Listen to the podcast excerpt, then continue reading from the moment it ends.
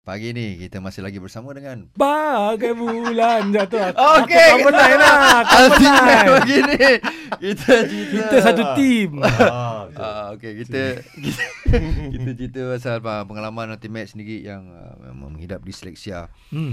Ah, dan benda ni memang semua hidup eh bro eh. Yep. So boleh bagi nasihat sikit bro ni kata-kata kata terakhir lah untuk kawan-kawan kita yang baru tahu dia ada disleksia ni.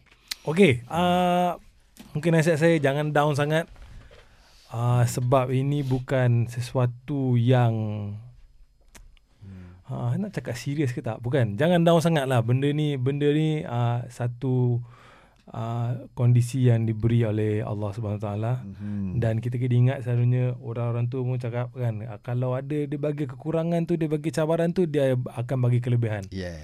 Ha, kerana dia bagi benda ni sebab dia tahu korang boleh atasi cabaran-cabaran macam ni. Hmm.